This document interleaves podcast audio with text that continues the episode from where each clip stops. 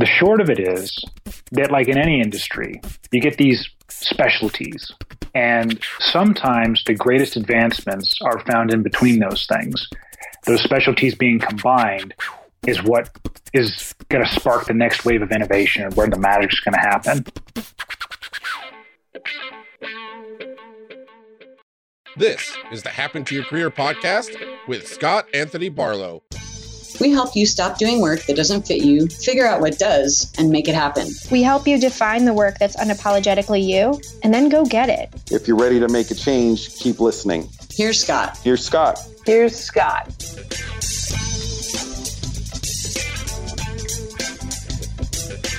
Over the years on this podcast, we've tried to show you every single angle of what happens when you decide to stop settling, make a career change, and live your strengths as well as deciding what you want and going after it in your life and in your career. We have shown you the ups and the downs as people are making career changes. We've shared many of those stories on the podcast in the past.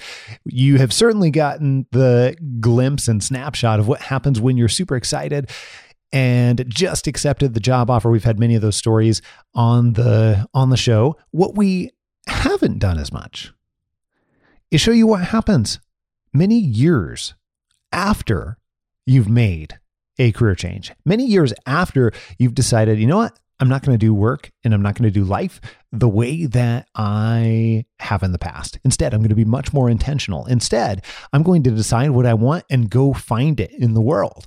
And there's some really curious things that happen after you've gone through that type of life experience and after you've decided I'm going to be much more strategic and intentional about how I am doing life and work from here on out. And that's exactly what we want to share with you. This episode is part of a series called Where Are They Now? where we bring back the very same people that made career changes, sometimes 18 months, sometimes years ago, to show the impacts of just that one single change. Take a listen. And I've moved from one position where I originally started with the energy management team to a more hybrid position between that energy management team and the commissioning team. These are some specific things to the construction industry, specifically with mechanical, electrical, plumbing contracting.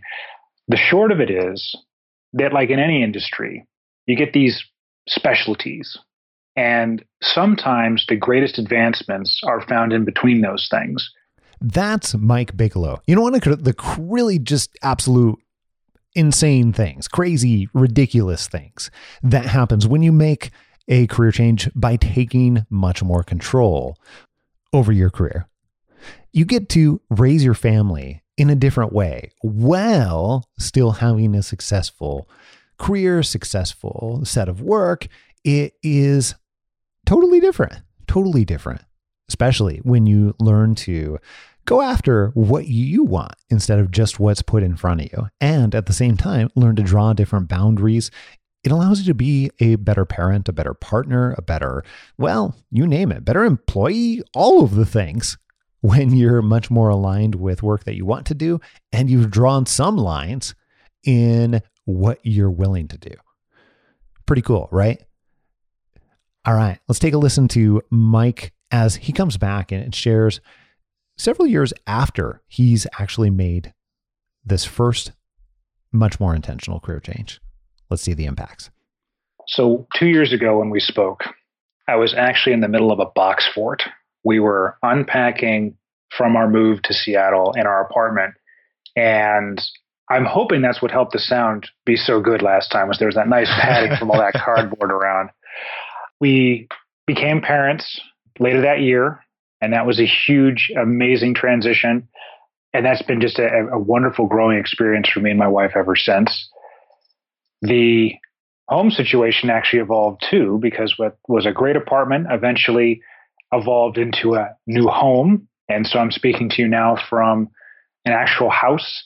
No box for it this time, oh. but uh, some pretty good acoustics nonetheless. So I'm, I'm excited for that. Lastly, on the career side of things, I've been excited to grow with the projects I've been working on.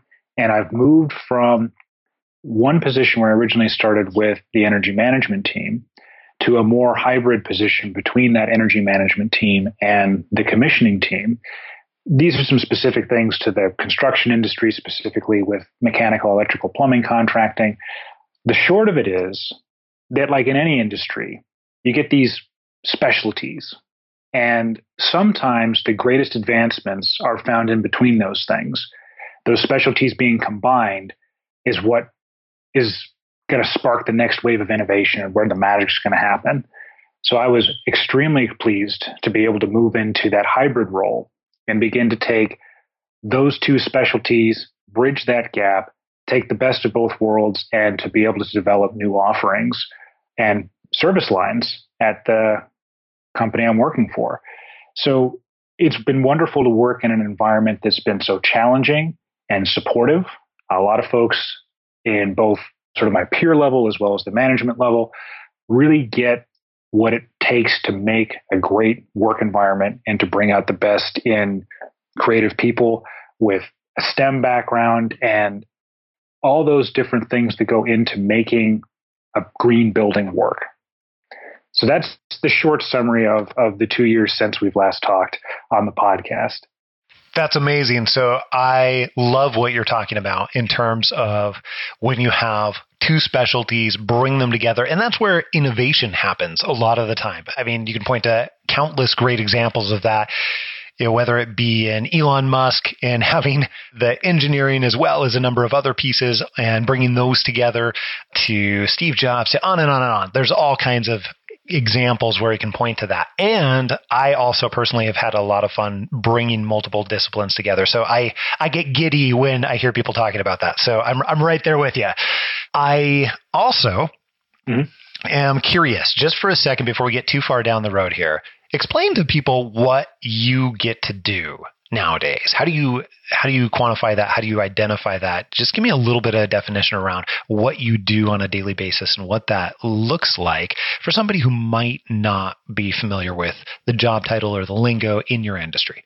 Sure thing. So as a green buildings professional, one of the first pieces to understand is that many of the technologies that go into a building are actually invisible to most people. But behind that layer of invisibility is an incredibly complicated set of machines and decisions that have gone into making the structures we live and work in. There are two approaches to making sure that those assets, which in many cases will outlive the people who built them, because these buildings are lasting 50 to 100 years easily.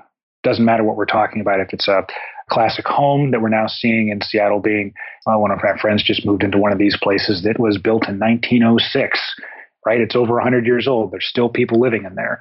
To some school buildings to skyscrapers like these are structures and machines that are going to have a huge impact and a long life. Now how best to bring those maybe existing buildings into a more greener frame of mind or how to think about that incredible responsibility of creating something that is going to define the environment of a workplace or a living space for the next 50 to 100 years.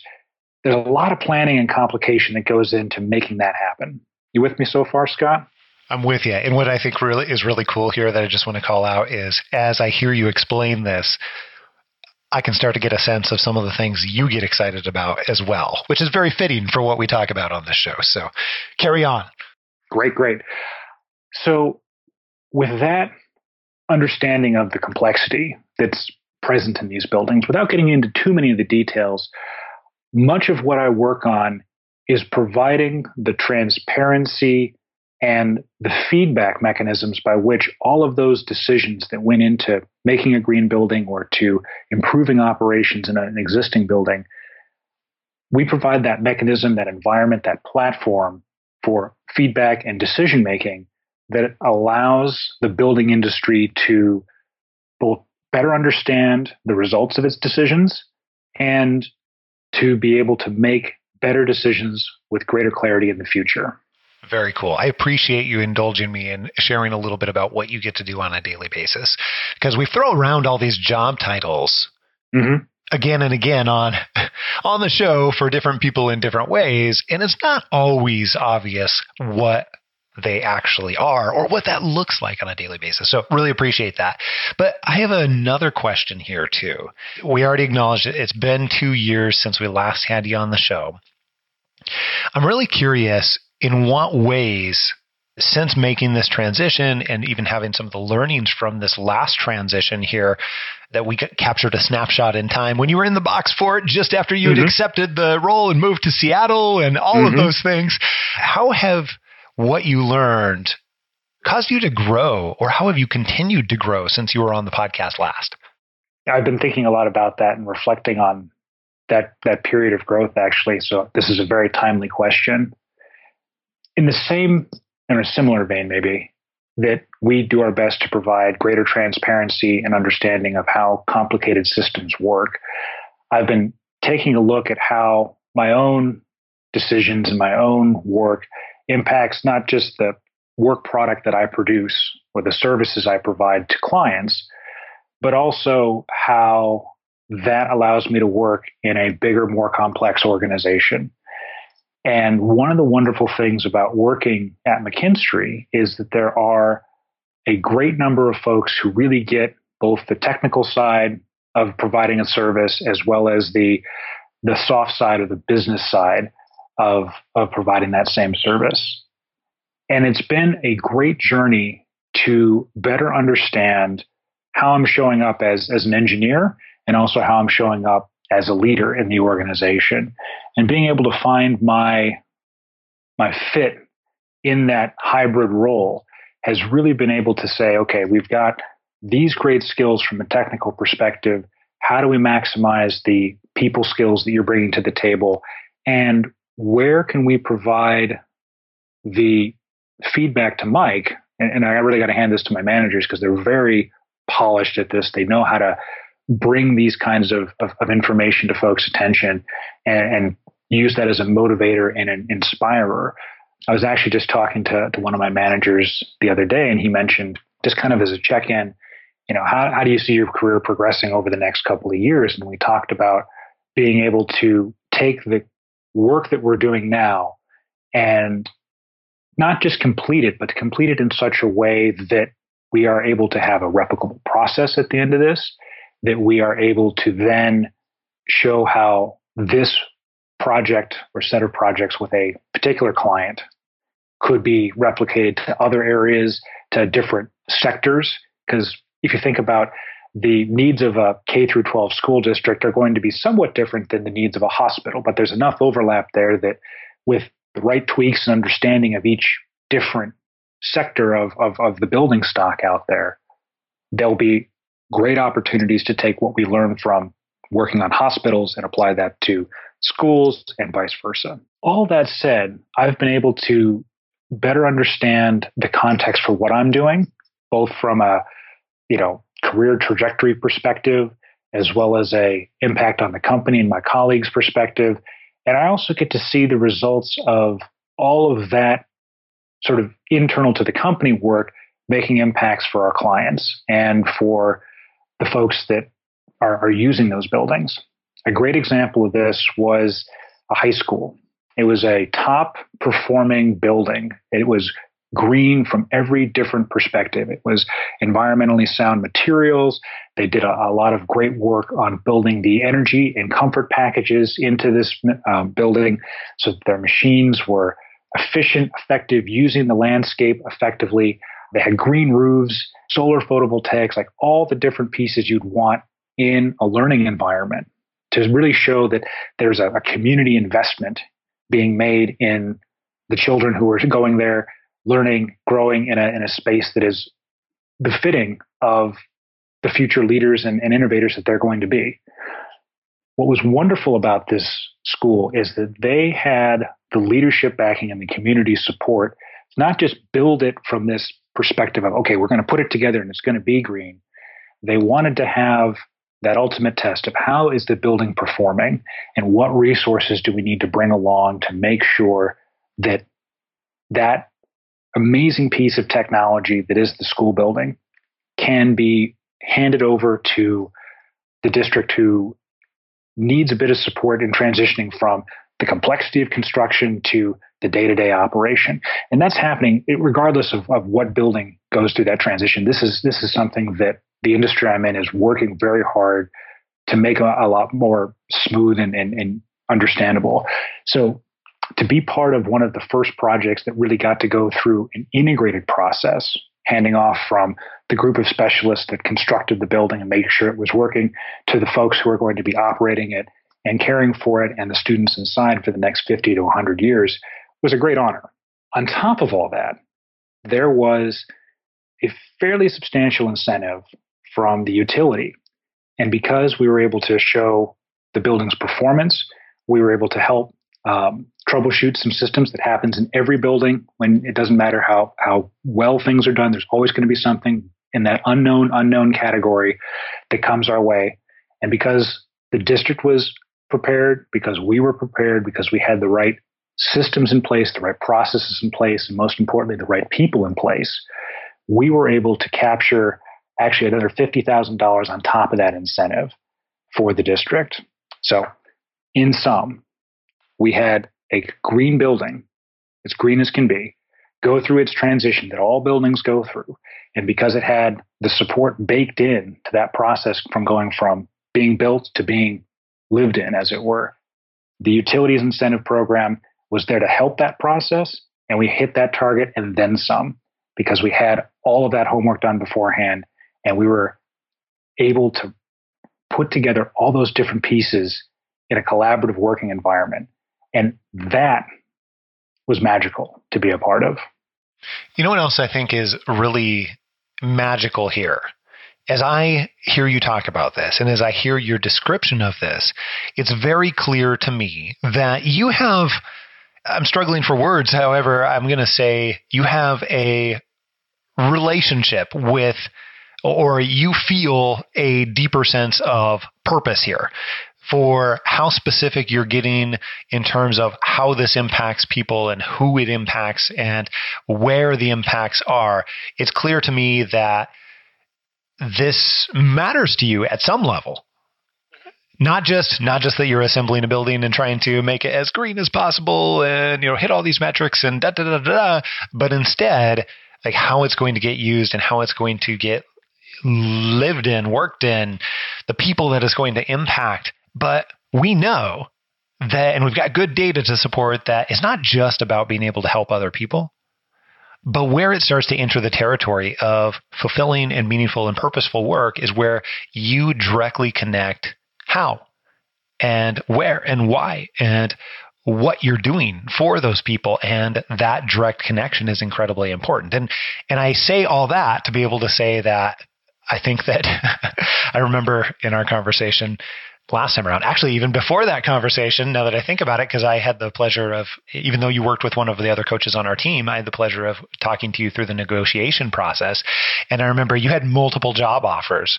And at the time, we were debating which one is a better alignment for you. So, first of all, if you haven't thought about this in a while, I want to directly reinforce I think you chose the correct one. oh, thank you.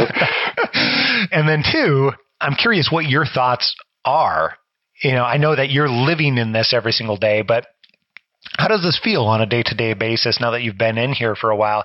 Does it feel more purposeful or meaningful or insert the word that you want to use here compared to some of your past work? And if so, why? That's a very interesting question, and I'm glad you've asked it.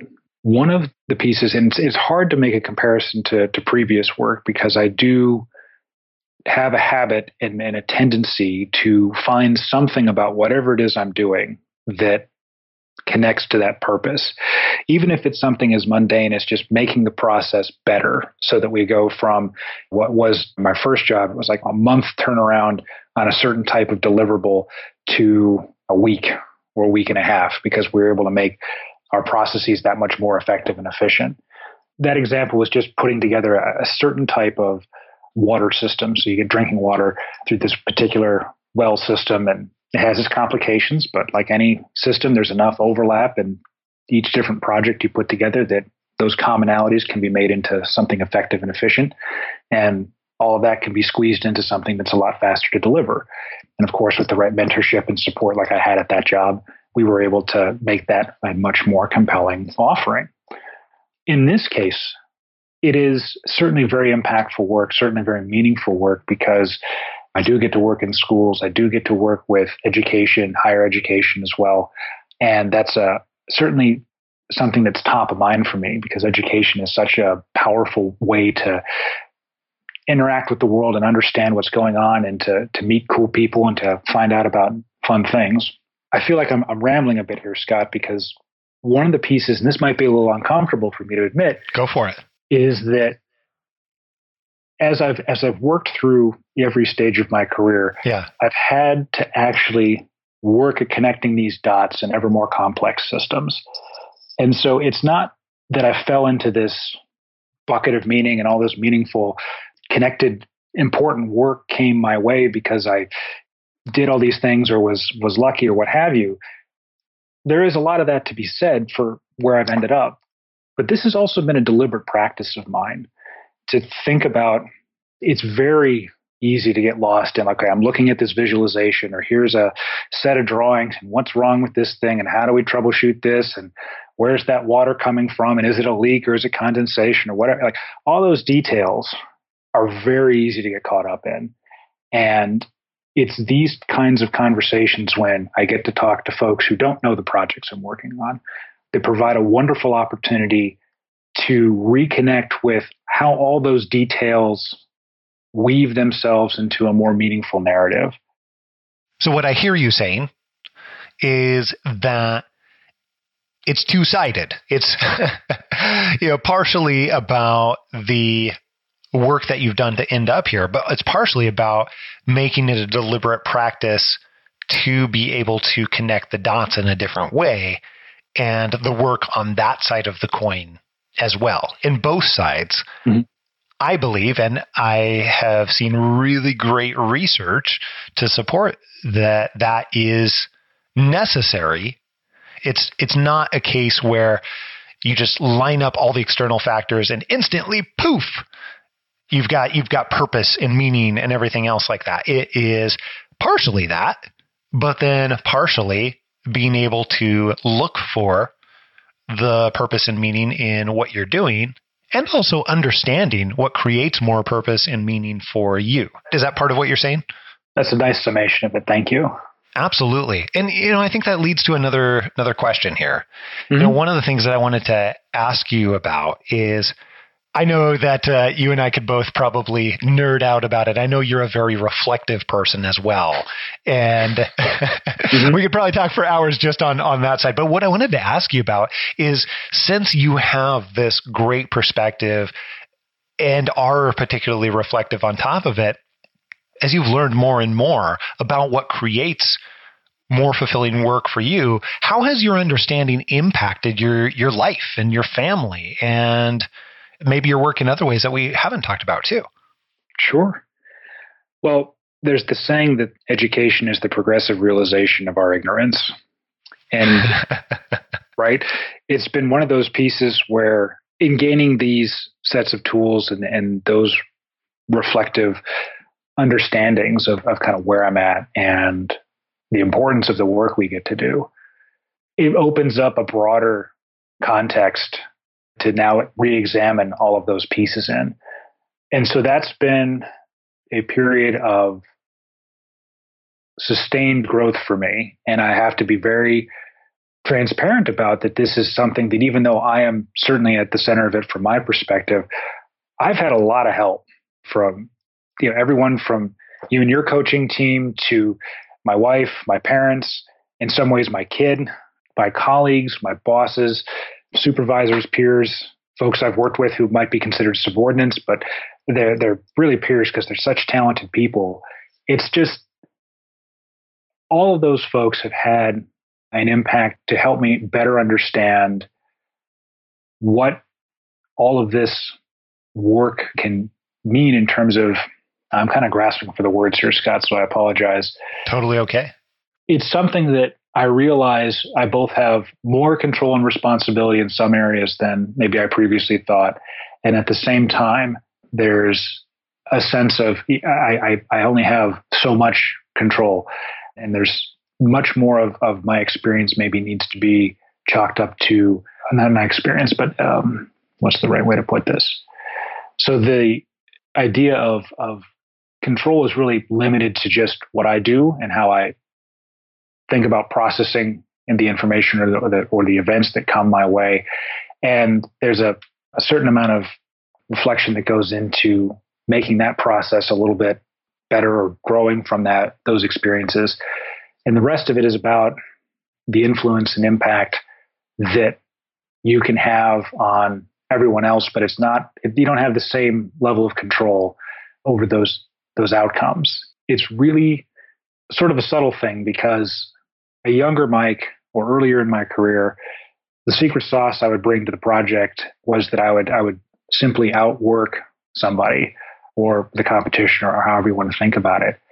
And that was a fine strategy for projects that were maybe appropriate to somebody at the beginning of their career. Like you're you're very much on task oriented work. A lot of the effort that goes into being able to give you those tasks is at least in my experience was was sort of hidden from me because I wasn't looking for it. I didn't think about like, oh, of course they, you know, would hire us and we're going to be engineers and do this stuff for them. But there's a lot more that goes into that.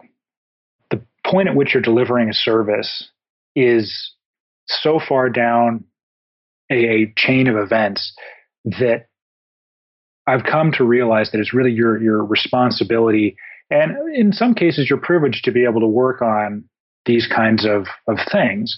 And what I mean by that is by the time some projects have come to me, there have been dozens of conversations from marketing and sales folks They've gone through a whole contracting process and negotiation around that. In some cases, folks have had to submit competitive bids.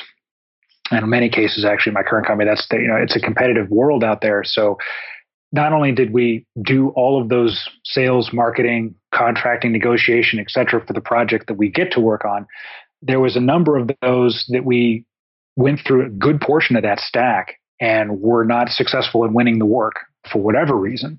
So there's all that extra overhead effort that went into just getting the things that are coming in my door, as it were. So that perspective, that realization that I'm part of a much bigger, broader team working on much more complicated problems is is humbling and it's also motivating in the sense that I, I can better understand the, the greater system that we're working in and that how we think about each part of that system can bolster and improve the others, if you will. What's an example of that where you found? Like, what's a specific example where you've encountered that? Mm-hmm. So we're gonna we're gonna dive into a little bit of the green building world here. So a bit of context for for folks who aren't in that space as often as I am. There's a process towards the end of construction of a new building. Typically, this is for more complicated buildings like office buildings or commercial spaces and things like that. They don't always do this for houses, but they may do it for multifamily housing. And this process is essentially a quality assurance process called commissioning. And it's not required everywhere, but typically it's required for, for green buildings, especially for participating in a program like LEED. And certain jurisdictions say you have to do this as well. So this quality assurance process is called commissioning. And much of that is, and it sounds simple, but it's kind of complicated, just making sure everything works the way it should. And 95 to 98% of the time, all you're running through is a checklist saying, yep, that light turns on properly and has the right schedule and the programming's correct. And when we come into this space, it has the right machines that are powered up properly and they're producing heating and cooling when they need to and all those kind of different things. So that process, though, does catch many of those issues that would not necessarily be easy to fix once the building was occupied, or they're just these goofs that happen in any complicated project that because all the specialists are still on site, um, they're able to correct these kind of issues that come up. And sometimes it's a warranty piece, like the, all the machines were installed properly, but coming from the factory, it just didn't work so they can get the part figured out and, and replaced. So that commissioning process requires a certain level of understanding of how the building is being put together, how it's supposed to work, and then the second step is how do we actually show that? How do we test that? So that's that's the challenge of commissioning, at least a stage of it.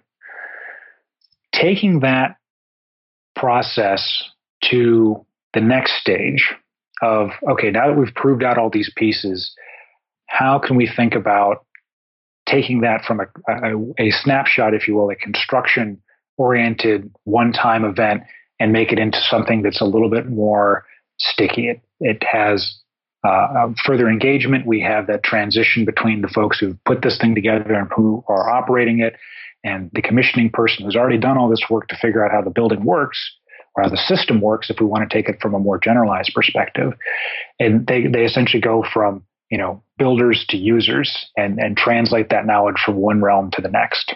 So that service with the users can be called something like monitoring based commissioning or ongoing commissioning.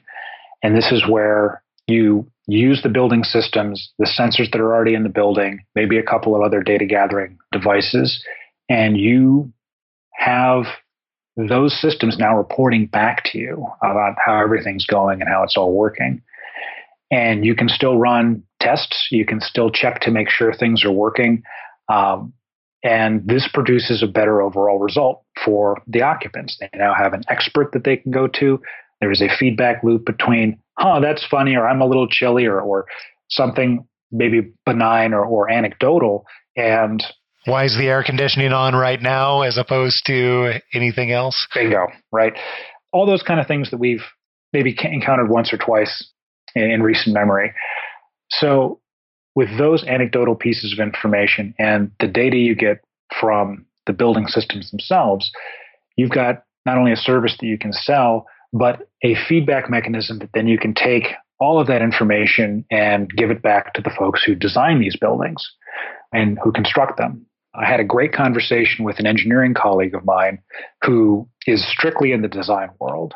And we talked a little bit about a particular type of system uh, architecture a way of approaching this problem of heating and cooling a space and making folks comfortable without using a lot of energy to do it.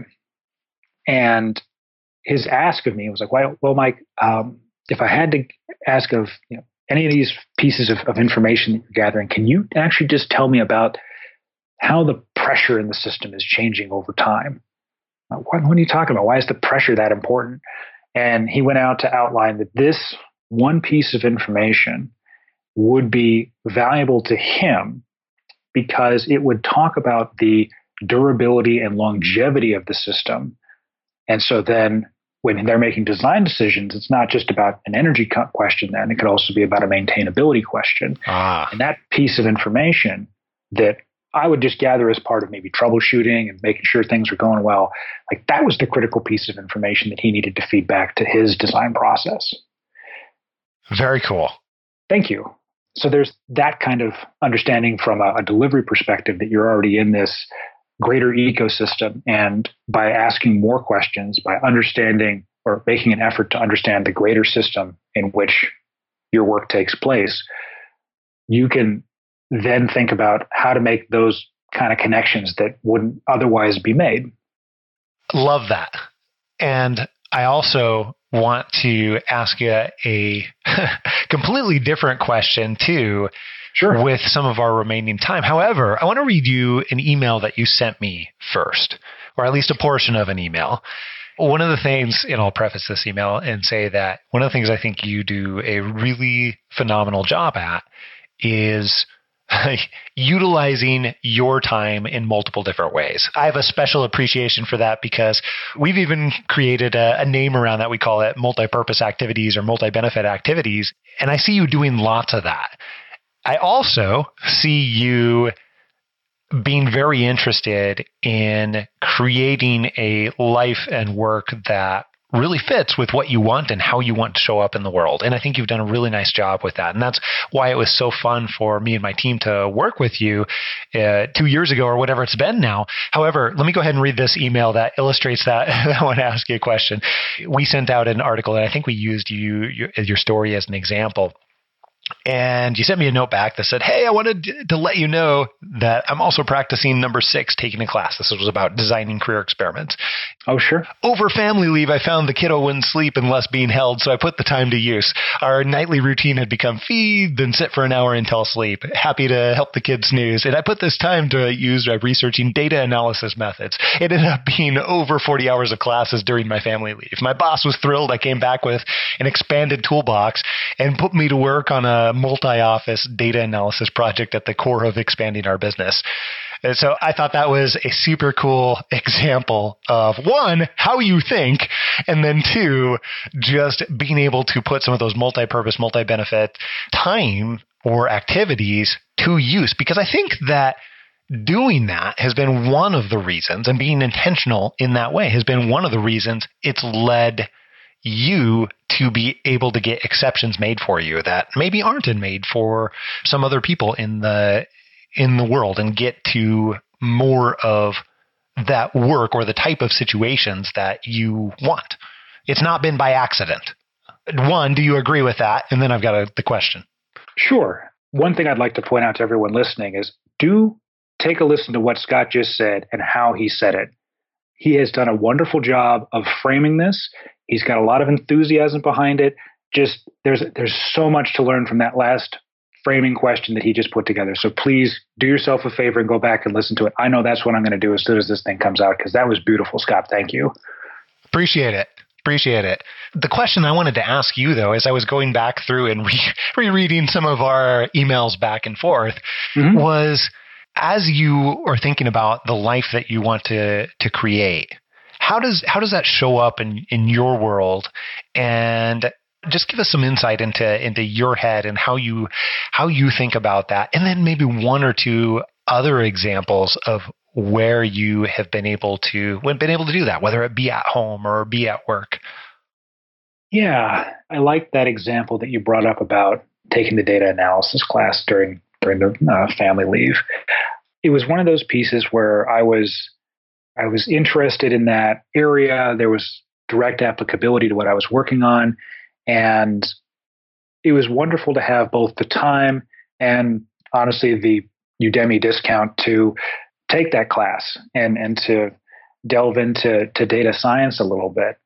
In terms of those opportunities to expand the toolbox, as it were, I, I do my best to think about what areas I feel like I'm struggling with, what areas I feel I, am interested in, and think about ways or, or, resources to help better understand those pieces. Maybe a, a good recent example is as my work has evolved, I've had many more client interactions and I and I've been put on some great projects that require a lot of time out of the office on site. And so I'm driving a lot to these different these different locations although driving around a lot is a bit of a bummer, I said, well, you know, you've got all this time, Mike. Why don't you start listening to books on tape uh, to to make this time something a little bit more than just drive time? Like let's let's learn something here. And so, in terms of uh, that that dead space being converted to a learning space, I, have had the, the opportunity to quote unquote read, if you will, many of these these books that get referenced around career happiness or charisma or statistics and, and signal to noise or, or, there was another great one thinking in bets which was about decision making and probability and, and how all those pieces need to maybe be thought about differently in order to increase your chances of success. And it's been wonderful to have that kind of technology available so that i can scratch those itches that come up. And i'm able to to better use that time effectively, both for my own personal growth as well as for gaining a better understanding of the sort of the meta skills that go into any business. Maybe a takeaway from this is that from and this is, is this is such an engineering approach to I would expect nothing less. Well, it is, but so so this is such an engineering approach to the, the the piece that I'm about to talk about. I know it still makes me chuckle, sort of in a in a self reflective way. Um, so in that Thinking in Bets book, they talk about how success or failure has at least some elements that are outside of your control. So that's sometimes bad luck and sometimes it's bad process. And, and the challenge is to be able to separate those things. And it's that understanding that sometimes your failures and your successes are not entirely due to your actions. That was something that allowed me, that idea got me over the, the sort of management or leadership hump that I was working on in terms of like how to better talk about or to think about things that go right and things that don't go right on different projects. When I when I get very detail oriented, I can get really intense, and that can be tough to to be in my own head sometimes about that, and it can come off as like, wow, this guy is like on top of it, but at the same time, like, oh my goodness, that is that is a level of intensity being brought to this work that is just maybe a little bit much. It doesn't happen often, but it's one of those pieces that I don't really want it to happen all at all. Uh, I want to be the approachable person that I know I can be when I'm my best self. So that idea of failure might not be completely up to the actions of the folks, including myself, who were who were working on whatever piece was there, was very liberating in the sense that okay, there are things that we can do better. At the same time, we can focus on that process, the thing that is in our control. The outcome, although it, it is what it is, it doesn't have to be the the focus and it doesn't have to always warrant the level of reaction that I was giving it. Mostly inside my own head, but that trickles out and affects you know everybody around me. So I, I have to do a better job of managing that. And that particular idea from that particular book has been one that resonated with me in a way that I feel I've been able to be more accepting of kind of what comes along and to remind myself about where to best focus my energies and efforts. So what I hear you saying on one side of the, the coin is you have continuously found ways to multi-use that time and then you know within one of these one of these books it sounds like part of the way that uh, that it is showing up for you in the in the real world is that you have this tendency to get really, really, really zealous and really into the details and really into, and I can totally see that. And uh, just in every interaction that I've had with you. And I think that that is a super great thing about you. I also know that what is super great about every human being sometimes has a negative side as well. It's, it's a two sided coin. So it turns out, yeah, it turns out. and one of the ways that that shows up as a potential negative, if you're not cautious or not using the the great side of it is that people are like, whoa, you know, he's not relatable because it's a level of intensity that I am not comfortable with, for lack of a better phrase. And you it sounds like have become more cautious and taken an engineering approach to that, which I love, by the way. Mm-hmm. So here's another question, you know, just out of curiosity, what's a couple of the other books that you've dove into and really have enjoyed here on your extra time? Sure. I've really enjoyed the charisma myth. That was a, a wonderful blueprint to better understand how you can both practice showing up differently and, and some of the mental frameworks that can change the inner game, as it were, so that you can better. I'm trying to think of an alternative way to say show up, because but it's it really is showing up. Yeah, sure. How you can better do those sorts of things. Also, just as a way to challenge myself, I've I've listened to. Let's see, there was Thinking in Bets, there was the Charisma Myth, and then another book, Signal and the Noise, by Nate Silver, that was pretty good. What's been interesting is not just the authors and, the, and what they've been talking about, but it's also the the meta principles that are kind of going into all these different books and starting to think about how do these folks come by these skills? How do they get the right combination of both the specialty that they're that they're presenting on as well as the presentation skills that they're working on and in some cases the the not just the writing but the auditory skills i believe that annie duke the the author of thinking in bets read the book herself which was fantastic to hear from uh, it's just it's a wonderfully produced audiobook and i'd highly recommend that to, to folks who are thinking about decision making and how to maybe use different frameworks or different approaches to improve your outcomes and your processes around creating those outcomes. I have, and I'm being cautious of, of the time because I think that you and I could easily chat for many, many hours. However, mm-hmm. we don't necessarily have many, many hours. And I wanted to make sure that I asked you one question in particular before our time is up, in that I want to get you in right in the mind space here first before I ask it though. So I want you to go way back to the time where you had found out that, hey, your wife is going to need to move to Seattle and that you love her, so you want to stay married to her. So that means you're going with.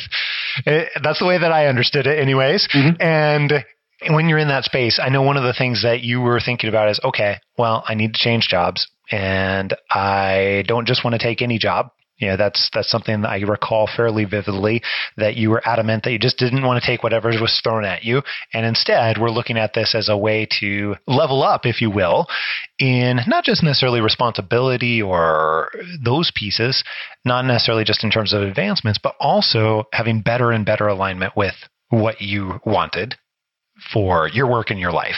So put yourself in that mind space.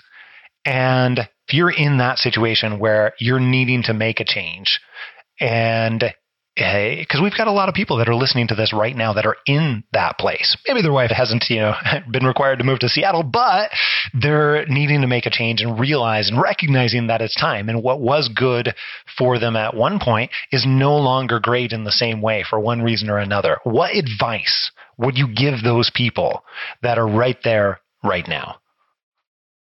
I would say that consistent small action is more powerful than you think. And what I mean by that is when I first started that process, I just challenged myself to write one email reaching out to somebody saying, Hey, I'm thinking about moving to Seattle. I'd like to get your thoughts on how the engineering and green building market is out there. And it was that mindset and that habit and that space that I afforded myself that it doesn't have to be an all consuming thing.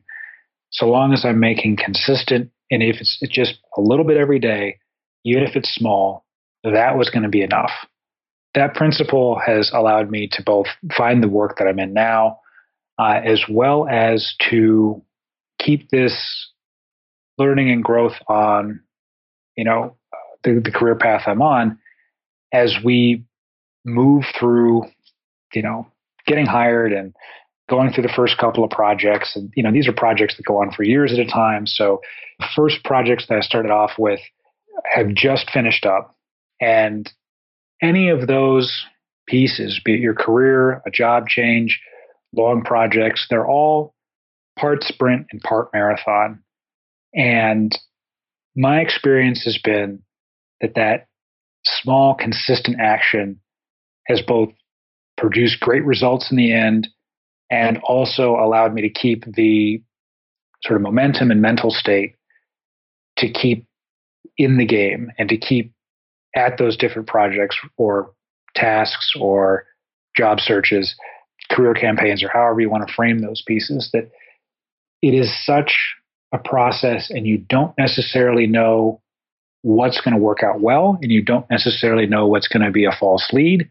And so the best approach that I've found to that has been to, again, just keep trying those little pieces and then nothing is is so big that if it fails or doesn't come through, you're sunk.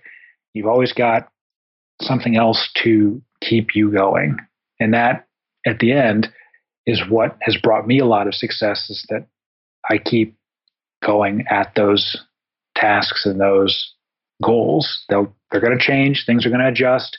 It's okay to make different decisions and change your mind about how things are going in the direction you want to go as you're as you're moving through this. Like we're not robots. We we take information in and we gain better understanding through these these processes and this journey. So it's okay to make those changes and having the toolbox and the understanding and the framework, as it were, of that small, consistent effort is the best way I've found to make that happen. Hey, you know what's kind of crazy? Literally every single success story that you've heard on the podcast where people have made a significant change in their career and life. Every single one of those started with just two things. Just just two things. Number 1, a decision, a decision to be able to do life and work differently from here on out, and a conversation. Yeah, no joke, a conversation with my team.